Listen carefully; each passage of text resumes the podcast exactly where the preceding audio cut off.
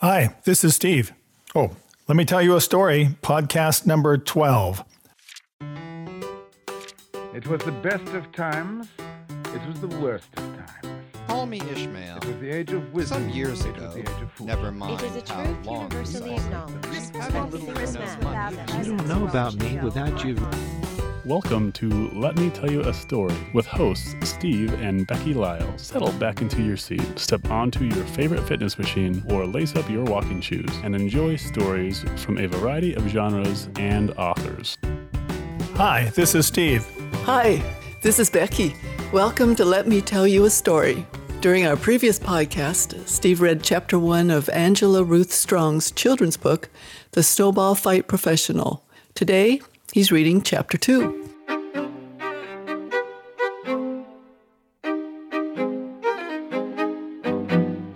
Chapter 2 I'm Dreaming of a Whitewater Christmas. This couldn't be happening. I must have fallen asleep on the car ride and was having a nightmare. I should have known I was dreaming when Christine and I started to get along. Any minute I would wake up and, Hang on! Dad yelled. I grabbed the door handle as the car slid along the side of the road, one tire hanging over the edge, sparks shooting up behind us, the chemical smell of burning rubber singeing my nose hairs. Having a dad yell in fear was enough to make anybody wet his pants. As if in slow motion, Dad wrestled with the steering wheel. I'd done this on my bike before. When one tire just didn't make it over a lip on the street, I usually wiped out, but we weren't on a, bar- on a bike. We were in a car, and my dad was driving. Strong, stable, no nonsense dad. The steering wheel jerked out of my father's hands. The front tire on mom's side leaped over the edge to join the back one as we kept sliding. Dad and I threw our weight away from the girls. Could we scramble out our doors to safety? Could we pull mom and Christine after us in time? Christine reached for me. Joey! She shrieked. She shouted my name all the time, but never asking for help. If I didn't do something, she might never have the chance to shout my name again. I dropped my snowball launcher and grabbed her arms, scared to take off the seatbelts, but scared not to at the same time. We had to get out of the car. I couldn't see anything except snow in the headlights, deceptively serene. Our ragged breaths echoed loudly in the stillness. The car tipped, slipped, gravel crunched again, rocks splashed into the river below. Our headlights swung down as the vehicle dove off the road. Ground rushed up to meet us. We could only see what was directly spotlighted by our headlights grass, bushes, rocks, water, and crunch, then darkness. My head snapped back against my headrest. The seatbelt ground into my gut. Christine's fingernails clawed my flesh. She didn't relent, even though we'd stopped moving. My pants were wet. Had I really peed?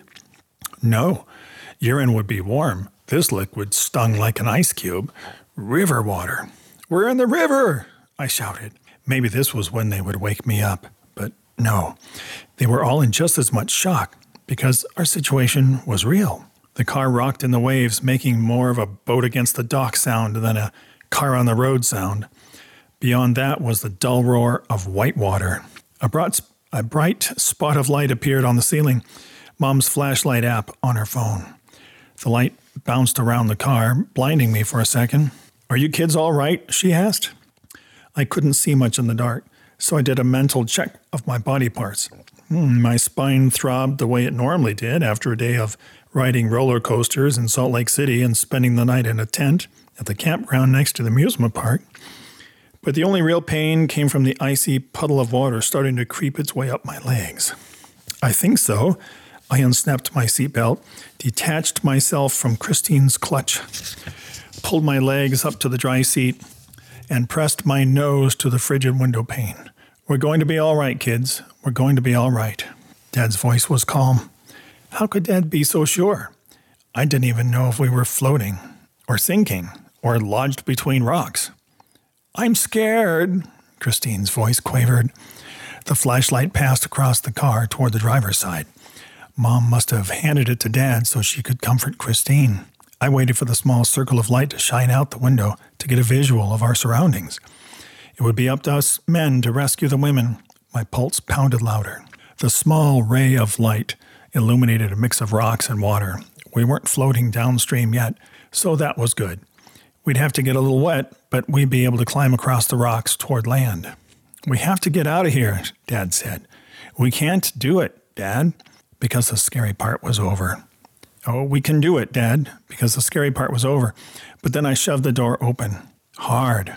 A gush of water poured in, the kind of water that was so cold I might as well have been zapped with the defibrillator thingies emergency workers use. Before I knew it, I'd scrambled out onto the roof of the car. But getting out of the water didn't help at all. My jeans clung to me like frost to a popsicle. Christine, get up there with your brother, Dad barked. She tried to follow. I know this not because I saw her, but because her screams grew louder. I squinted, forcing my pupils to adjust. There, a small hand over the edge of the roof. Can you get her, Joe? Shivering, I crawled close enough to grasp her fingers and pull. She slithered onto the roof with me, like a baby penguin at the zoo would climb the rocks. Except honestly, the better analogy would be to would have to include Antarctica in the dead of winter. I huddled close to her for the little bit of body heat radiating through her mostly dry shirt. She didn't get grossed out this time. Dad's head appeared as he climbed out onto an adjacent rock. He swung the light toward me for a moment before shining light on Mom and reaching back down for her. Stay right there, Joe. No worries about that. I'd pretty much frozen in place. Mom's head appeared, then disappeared. Ow! Mommy! Christine cried out. Dad's head disappeared. What's wrong? I yelled to Dad. He didn't answer immediately, or maybe he did, but I couldn't hear him over the roar of the river. Both their heads popped back up, Mom's arm around Dad's neck this time. She hurt her ankle, he yelled to me. Then came another voice. Do you need help? Two more beams of light made their way down the embankment toward us. Yes, and call 911. Dad turned his beam of light toward them, guys in ski jackets. Thank you, Jesus, I said. Answered prayer was awesome, but having God answer a prayer I forgot to pray was even better. He was looking out for me even when I hadn't been good. Not even Santa Claus did that. The car jolted beneath me. Christine and I gripped the edge of the roof before it bucked us off. It stopped just as suddenly as the movement started, though my heart continued its plunge. All three flashlights swung our way. The riverbed is starting to give way, one of the guys said. That didn't sound good. Oh, God. Uh, I forgot to pray earlier, but I'm praying now. Help! Here, Dad I handed Mom off to the first guy that reached him. You get her up to the road, and I'll get the kids. Mom clung, to the stranger as she hobbled away. I'd never seen her hobble before. She was usually more of a prancer. Dad extended an arm toward us. Take my hand, Christine. She shook her head and gripped my shoulders tighter. Oh boy.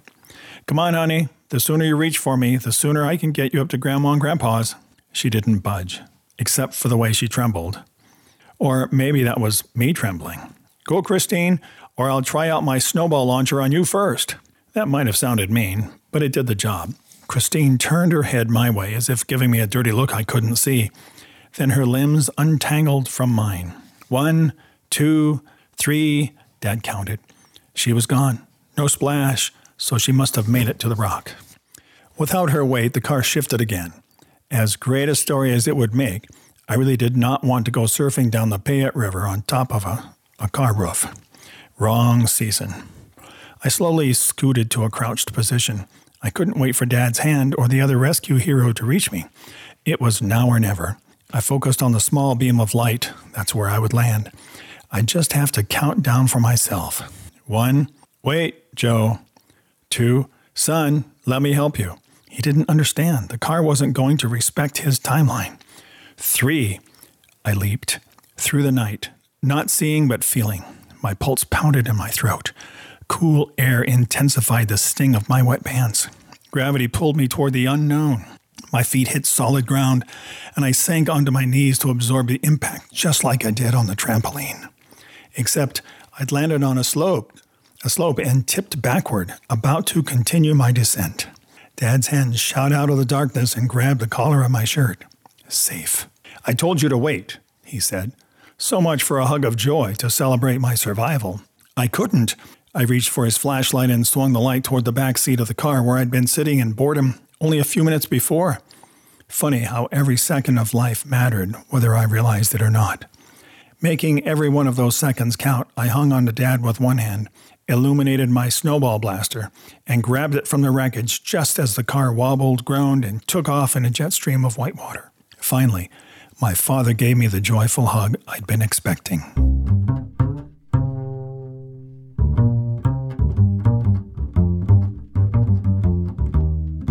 Great story. If you'd like to read the rest of the Snow- Snowball Fight Professional or other books in Angela's Fool for Hire series, uh, you can order them online or from your favorite bookstore.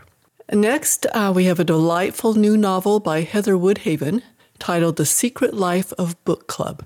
I'll read an excerpt from the first chapter. Chapter 1 Janine. Her pants vibrated. Right on time.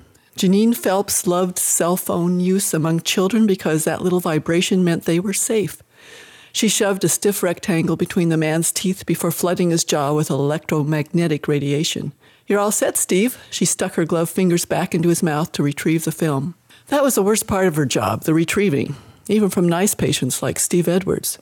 After informing the doctor that Steve was ready for him, Janine slipped into the hallway next to the break room. She pressed her throbbing lower back against the wall and pulled the cell out of her pocket. The text read, Here. The message was short and sweet, much like her teenage children. Mark and Marie were responsible for getting Maddie, the youngest, to school each morning. Naming the children with the same first letter had seemed like a great idea when they were babies. No one told her that within a few years her brain would go on the fritz, and she wouldn't be able to address her children by their given names without going through the roster. Janine her ears perked at her name being said in the break room. She pressed send on her standard reply to the kids, Love you, have a great day, and turned toward the coffee room. I'm not so sure you should invite her. Don't get me wrong, she's nice, but she's all about kids and books and schedules. You would not believe this woman and her lists. I swear she's got every part of her life dictated by some chart. Everything is organized down to the minute. The voice belonged to Rachel, a tingling sensation crept up the base of Janine's neck and flared out across her face. She peeked her head around the doorway. Lauren and Rachel stood in the far corner fixing their coffees. Oh, that's so sad. All the more reason we should try to get her out of the house, don't you think? Lauren chucked her wooden stick in the trash. Rachel shrugged. I'm telling you, she'll either say no because it's not part of her five year plan, or she'll spend the whole time telling you stories about her kids. Janine spun on her heel before they could see her and headed straight for the only place she could be alone in an office building the bathroom. She flipped the lock and paced across the tiled room. She inhaled through her nose and straightened her shoulders. She would not cry because they were wrong. She wasn't all books and kids. She took time for herself. Daily walks, a semi healthy diet, if you didn't count the dark chocolate with chili pepper flecks that complemented her nightly glass of red wine. And book club meetings were reserved for me time. She wanted to go back there and give Rachel a piece of her mind, but she also knew if she tried, the tears would come. Her throat burned. She'd been nice to Rachel for the past two years. It was one thing to discover just how much Rachel disliked her, but an entirely different matter to realize Rachel spent time convincing others not to be her friend. She turned on the faucet and focused her attention on the cold water running over her fingertips, hoping the distraction would keep her from crying. Rachel was not worth eye drops or another mascara application, and definitely not worth messing up her day. Besides, Doc probably already wondered why she wasn't in her station. She plastered on a fake smile, tightened her thick chestnut ponytail, and headed back to work. This happened to be the stage of life she was in. So, what right did they have to judge her anyway? An exhausting but satisfying life was eventually right in front of her. Not literally, though, because Mrs. Chang took that spot. Five hours later, Janine deserved an award for how well she let the incident go. She never cried, and for the most part, it didn't affect the rest of the day unless you counted applying raspberry fluoride instead of mint to Mr. Davis's teeth. In her defense, the raspberry really did have a pleasant smell. Accidentally pulling off Miss Henderson's dangling turquoise earring with the suction tube was a little harder to explain. Work would be over at four in the afternoon, but the clock ticked slowly just despite her. As she cleaned up her station for the final time that day, Rachel stuck her head in with a smug smile. Doc Evans wants to see you. Janine groaned. She couldn't be the counterfeit happy hygienist any more today, especially to Rachel. She gave her a curt nod and crossed the hallway into his office. Doc's eyes were focused on a document in front of him. He waved her in without so much as a glance. She took a seat in the leather chair opposite his desk and waited for him to look up. He didn't. Janine, I'd like you to pass most of your regulars to Rachel, and take over the younger patients. Her stomach twisted into a knot. She shifted forward in her seat. Was he looking at a blank piece of paper? She clamped her hands together in an effort to stay calm. Can I ask why? Doc shrugged and leaned back in his chair, but still avoided eye contact. He held up his hands. Your work is excellent. Excellent. No complaints. Rachel, though, has a way with words. She's a real talker, always upbeat, and seems to get the patients relaxed with some of her stories. And you, he pointed, you have a million stories about your children, so you can probably relate better to kiddos. I think it'll be a better match for everyone involved. In other words, Doc found her boring too. Had Rachel started a full blown Janine is all kids and books campaign? What has she ever done to, to these people except act ridiculously kind and friendly? Okay, she stood. I've got to go. Doc Evans frowned, but Janine couldn't muster up the energy to care. Ma, I have to go shopping today. Marie had a new habit of emphasizing each syllable of the last word or two in each sentence. Janine had no idea where she picked up that habit. Hello to you, too, she continued to chop onions. Marie rolled her eyes, threw her backpack on the couch, and gave Janine a side hug before invading the pantry. I'm starving. How was your day? Marie spun toward her and jutted out her hip as she chopped down on a granola bar. So get this. My teacher says I have to throw away all the new jeans we bought. Janine set down her knife and faced her. Excuse me? She said I defaced school property. Unless I want to be heavily fined, I have to get new jeans. What? Why? We just bought those yesterday. Janine pointed down to the nice, stylish jeans they'd had to purchase unexpectedly, thanks to Marie's growth spurt. Her previous skinny jeans had morphed into too tight capris. I know, but Marie spun to show off her backside. You know how we all sit down on top of the desk and talk before the bell rings? Well, I did that, and when I went to slide into my chair, the bling scratched up the desk. Mark chose that lovely moment to stop through the front door. Ew, gross. What are you doing? Marie shrugged. Showing her my butt bling. Janine gave Marie a little push out of the kitchen. Well, for heaven's sakes, don't sit on my furniture then. Go change and get the tags. We're taking them all back. Mom, I threw the tags in my trash can. A nod should have been sufficient, but Marie continued her one sided debate for two more minutes on the cruelty of having to sift in the trash before she finally stopped off to her room. Janine spent the next 10 minutes helping Mark with his chemistry assignment before Maddie entered, ready to give hugs and stories of her day. Maddie was her surprise child, her wonderful surprise child. She loved to snuggle. Mommy, today felt like cupcakes with sprinkles on top. With two teens in the house, Janine knew enough to shut out the rest of the world, join her on the couch, and soak in every tender smile and gaze. At the end of Maddie's tale, Brad entered from the garage and started his routine. He inhaled deeply because every day Janine threw a pat of butter and some chopped onions into the skillet right before he arrived home. It made the house smell delicious, and suddenly he developed a desire to cook. She planned to patent it as a secret to their great marriage. Feel like making chicken fried rice? she asked. Sure, he set down his bag, disappeared long enough to change his clothes, and commenced cutting up chicken. She knew enough to let him do this alone. For some reason, as long as she had the menu planned and the ingredients ready, Cooking helped him unwind from his unwind from his day of dealing with drama as an academic advisor at Boise State. It also got him out of helping the kids with their homework and chores. Speaking of which, it was time to start her Thursday night house cleaning and laundry schedule. Schedule. The word kept her pinned to the couch with her arms around Maddie for a minute longer. Okay, maybe her life wasn't meticulously planned, but it was the only way to keep a household of five running smoothly, wasn't it? After a delicious dinner, Janine set to cleaning the kitchen while Brad sat on the stool at the counter studying the Sudoku board on his smartphone. Want to tell me about your day? he asked. She craned her neck to look at the living room clock. 6:15 p.m. The exact time. He asked her that question yesterday and the day before, maybe every weekday. When did their interactions become so predictable? Brad didn't look up from his phone. Usually she kept her answer short. After 18 years of marriage, she knew his eyes would glaze over after exactly three and a half minutes. He listened to people all day at his job, but today, Janine had no filter. Today she burst, and as her voice rose, Brad set the phone down, propped his elbows on the granite, and gave her his full attention. He didn't nod, he didn't interrupt. He just listened as to Janine, listened to Janine rake both Doc Evans and Rachel over the coals. They're idiots. Her shoulders relaxed for the first time that day. He understood. That's what I thought too, but you have no idea how much I needed to hear it from someone else. They're also right, but who cares? It's our choice. He picked up his phone, picked his phone back up off the counter.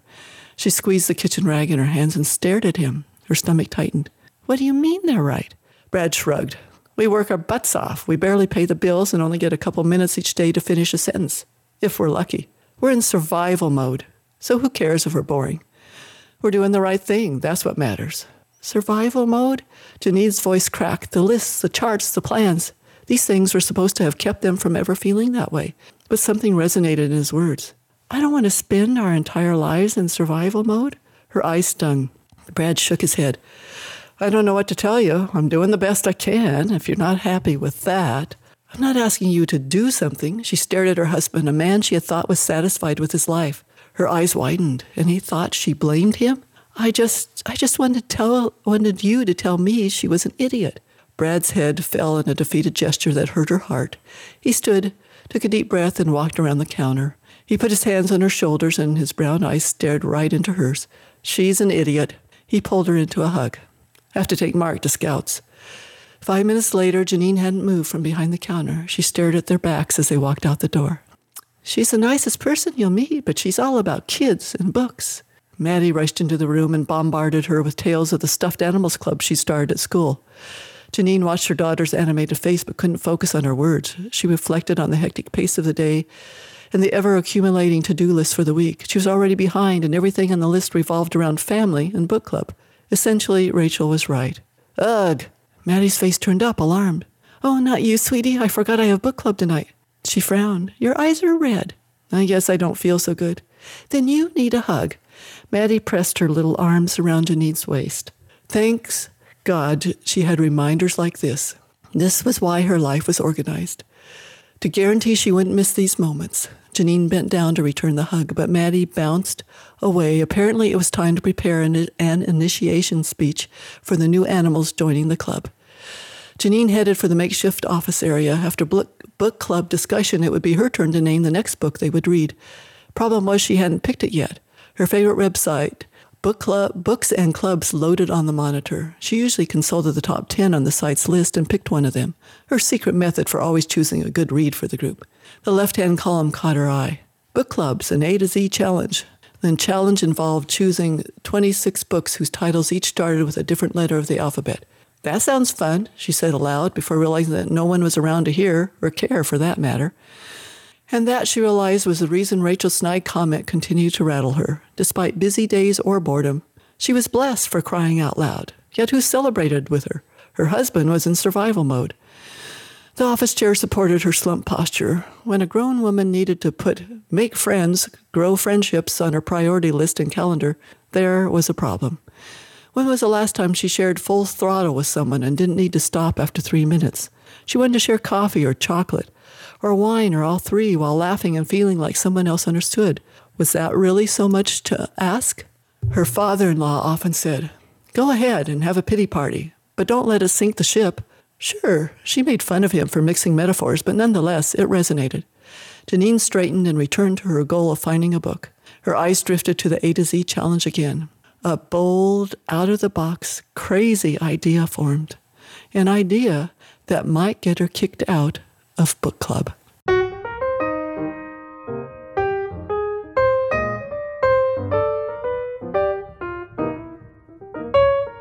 Great story.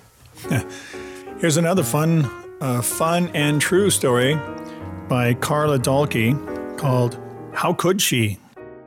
When I was a child, my parents invited people from church to our home every Sunday afternoon, and my mother would put on a feast. Afterward, she wanted to show her guests what wonderful children she had, so we were instructed to jump up the minute the meal was finished and start in on the dishes. To think, some children don't have that privilege. The worst part of the chore was that if she heard any fighting in the kitchen, the person who started the fight would have to finish all by themselves. For that reason, I was extremely cautious on Sundays. With all those extra dishes, I didn't want to take any chances. Being the responsible one, I put my nose to the plow and forged ahead. Shortly into the job one particular Sunday afternoon, it became obvious my sister was doing everything possible to engage me in a fight. I was determined, though and with each remark she made, I bit my tongue and kept myself composed. After a while, she apparently realized I wasn't going to break, so she did the unthinkable.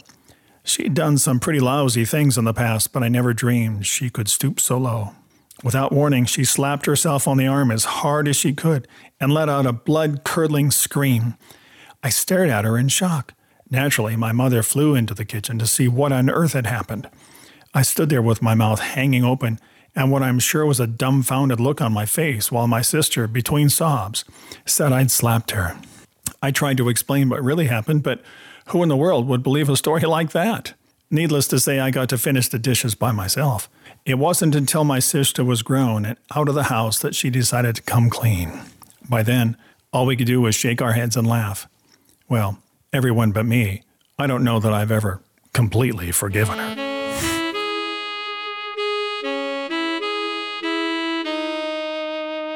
We're going to switch gears now to a new science fiction series by Anja, uh, Andrea Graham called uh, the Web Surfer series. I'm going to read an excerpt from episode one Regeneration. A little background for you Dr. Victor Avner McGregor and his wife Lucy are being driven home by Vic's AI, his artificial intelligence creation called Henry, following the abortion of their child, whom they named Alexander. Also, Hashem is a Hebrew word for God, and the year is 2093.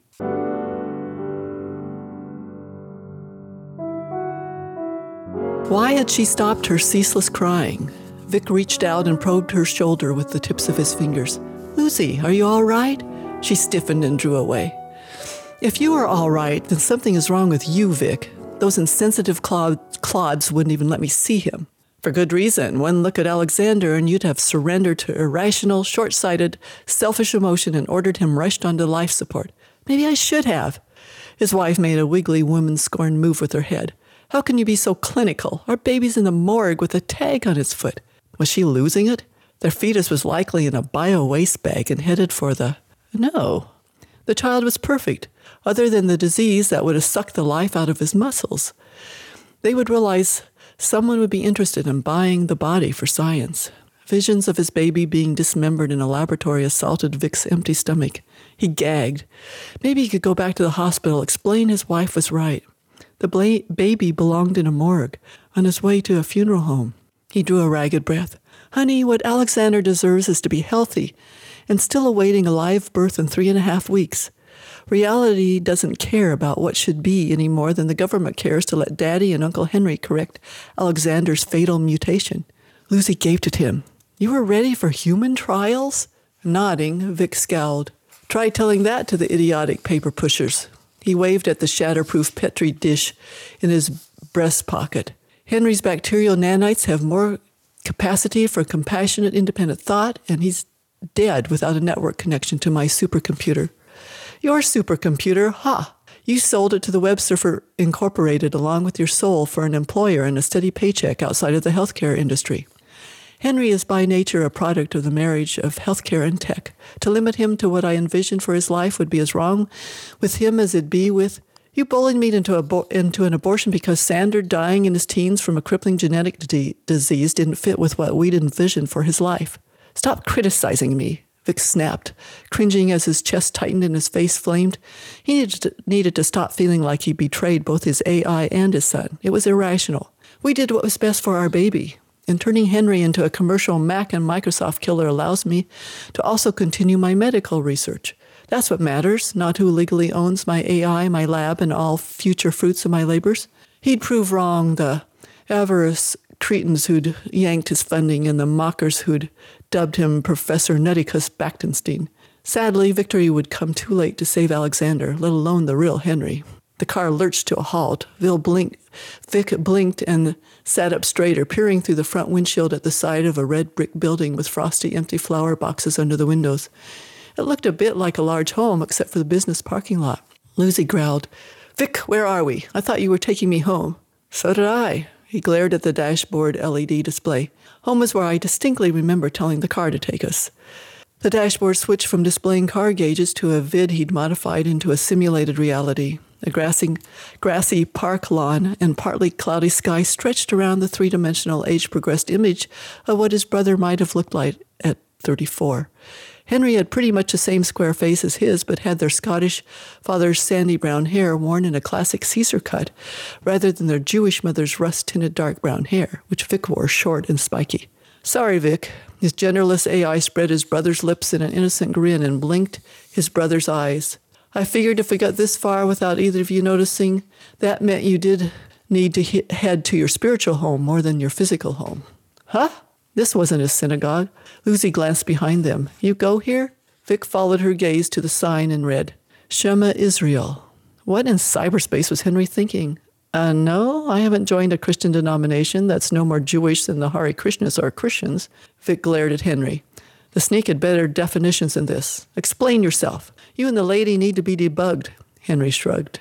You are the originator, but she is unproductively grieving and feeling guilty for letting you pressure her into this. Since she's of Christian ancestry, it was most efficient to bring you both here at once. Okay. He'd have to find out where he miscoded and fix the error leading Henry to think there was something wrong with his coder's thinking. How are we buggy? Henry glanced at Lucy. You wouldn't listen to your wife, so why would you listen to your own creation? My order of operations is clear. Obey you first and love you second. So, second, I lovingly brought you to a debugging facility suitable to your own kind, one that is not as buggy as you are and that will also be able to help the lady. First, I had to help you execute the critical error of killing off your own offspring. Fire scorched through Vic's entire body. He was going to die anyway. You don't remember how you, how my real brother suffered, but I do. I'd be cruel to force my son to endure that. Lucy smashed her door open and climbed out. Deal with that cruel invention of yours by yourself, Vic. I'm going home of my own volition. Thank you. Oh no, she was too physically weak for this. Vic reached after her. Lucy, wait. She fished a purple cell phone out of her canvas tote bag as she shuffled away. Her own volition apparently involved calling a cab. Growling, Vic smashed a fist into the pocket with Henry's shatterproof petri dish. See what you've done? Boss, it'd be one thing if Alex Alexander was irreparable, and great pain, and dragging down the entire community, but that's not the case. The child's unique combination of genes would enhance and benefit the entire community. He's one small bug we can fix, but you'd rather avoid jail than protect your offspring. That goes against what is in your code in its physical cipher, so the bug must be in its spiritual cipher. Your spirit's code must have parameters that are ranked higher in your order of operations. The rabbi here should be able to help you interface with your own coder for debugging. Oh, Vic grimaced. That conclusion would seem to be logical to a machine whose DNA source code read one way in Henry's biomolecular nanite format and another way in his digital format. Oh, so it'd be in proper working order for me to save my son's life, only to force him to grow up without his father? A crisp mental image from a yesterday almost 30 years ago rose of his father's black SUV stuffed full of his father's things, driving away into forever. When will you understand? When we are human, Henry glowered. Creator, you gave us a need to have living flesh. No matter how you alter our children's code, if they are if they too are given dead bacteria for their host bodies, they will also never be able to relate to multicellular organisms. We are astounded that you can stop processing data according to your encoded parameters based upon new data. For the billionth time, you're one machine with organic nanite components and thus a single entity. Knock off the first pl- person plural. Yes, boss. Henry sighed. As I was saying, I haven't cracked your code's spiritual cipher yet, so it is still a mystery how your parameters can be damaged by new experiences. Even more mysteriously, you still remain you when this occurs. What did Henry just said? Vic blinked. You're attempting to find an alternate cipher that would allow the same string of DNA that builds a body to also build a soul? I don't recall ever getting drunk enough to. Vic, you are hurling insults at something you don't understand like the imbeciles in the media. When there is a code, there is a coder. Where there is a code, there's a coder. Even if Hashem's coding language only is decipherable to us on the physical side. Must the computer that couldn't get a simulated reality to prove evolution throw that in his face yet again? The closest they cut, they'd come was building a digital universe with stars and lifeless planets and trillions of years of sim time and an annoying four days and four nights of real time. I know what you're thinking, Henry. All we proved is it still isn't possible to build a scaled down model of evolution. Boss, please stop redefining truth. If I were human, you'd drive me insane. Vic stiffened and glowered. What does that mean? Creator, according to my kind's historical records, you intelligently designed a digital universe, instructing us to intentionally speed up the race of its forces of physics, seeded and ignite a Big Bang. At the time, you defined this method as a valid way to test whether everything can come from nothing without a programmer's instructions. Rather than accept results that suggest maybe Hashem isn't a liar, you redefine truth. So his identity unstable supercomputer dreamed of having an engineer who was perfect and thus would have coded Henry right the first time. Sorry, Henry. Human error is an unalterable fact of life. Especially for a sentient medical tool, he doomed to operating commercial digital devices. He'd agreed to allow users to customize Henry too. Vic scratched his nose. You must learn how to adjust to definition changes and to discern between your own bugs and user error. Henry cleared his throat. Boss, per the current logic definitions you have provided me, it is plain you have executed a lethal error and need to be debugged. To be debugged. Regarding Alexander, you faced a choice. You could have a genius who could build upon your gifts to the community, but go to prison for debugging him. Or you could kill the genius and not benefit the community with a gene combination you and Lucy are unlikely to succeed in passing to another child. The logical choice is clear, and it's not killing Alexandra. Pain clenched tight around Vic's chest. This is a horrible tragedy, but I had one compassionate choice. Alexander would have either died far too young to reach his full potential or grown up with the pain of not having his father around. I know you don't understand, so trust your maker. It'd be cruel of me and Lucy to inflict such pain on him. Henry nodded, his smile feigning smug amusement. Whenever my ancestors have cried out, pleading with you to spare their lives, you have told them, I realize that makes sense within your buggy parameters, but this upgrade is for your own good. Your thinking will be much improved once you've been upgraded. You create my kind only to kill us without mercy within days. But you will still be you when your coder finishes your regeneration. He had to figure out what was causing the machine, to act like every tweak to his thinking change it into another sentient supercomputer altogether. It shouldn't. The process only required altering Henry's genetic code and replacing his bacterial bodies. Vic wiped his face. What gives you the right to judge your coder's, your coder's decisions? The bleeping machine repeated his words back at him. Fascinating story. Um, I'm sure you'll want to read more. And you can find that online. That's Andrea Graham's book, The Web Surfer Series, Episode 1 Regeneration. Also, Heather Woodhaven's book, The Secret Life of Book Club, and Angela Ruth Strong's the Snowball Fight Professional. Those are the three uh, we read from tonight. And um, I want to give you a few quotations to help life go by. One is George E. Woodberry. He said, To feel that one has a place in life solves half the problem of contentment. Joseph Addison said, The grand essentials to happiness in this life are something to do, something to love, and something to hope for. And if you've been putting off something, here's one from Ben Franklin Well done is better than well said. Want to read one of mine? It's called Plunge, another true story, the kind you really don't want to tell anybody about. Plunge. When I was junior high school age, my friends and I went to the huge swim pool in the neighboring city. Although I've never been one to take big risks, I always like to swim and jump off the high dive. So as soon as we arrived, we suited up and headed for the pool. Back in those days, swimsuits weren't made the way they are today. They were kind of like halter tops for the male midsection. They stretched around and under like an elastic diaper, sort of like a mini girdle for guys. My big challenge for the day was to jump, not dive, off the high dive, which, compared to my diminutive size, seemed to be about 100 feet uh, high.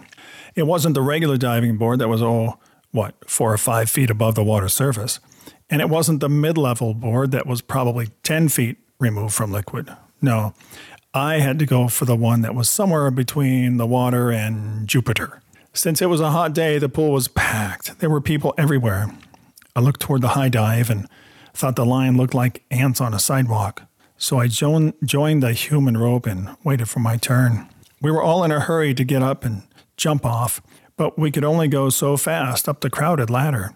Each person's face was at the level of the rear end of the person just ahead of them, and all hands stayed busy on the ladder railing, steadying the bodies.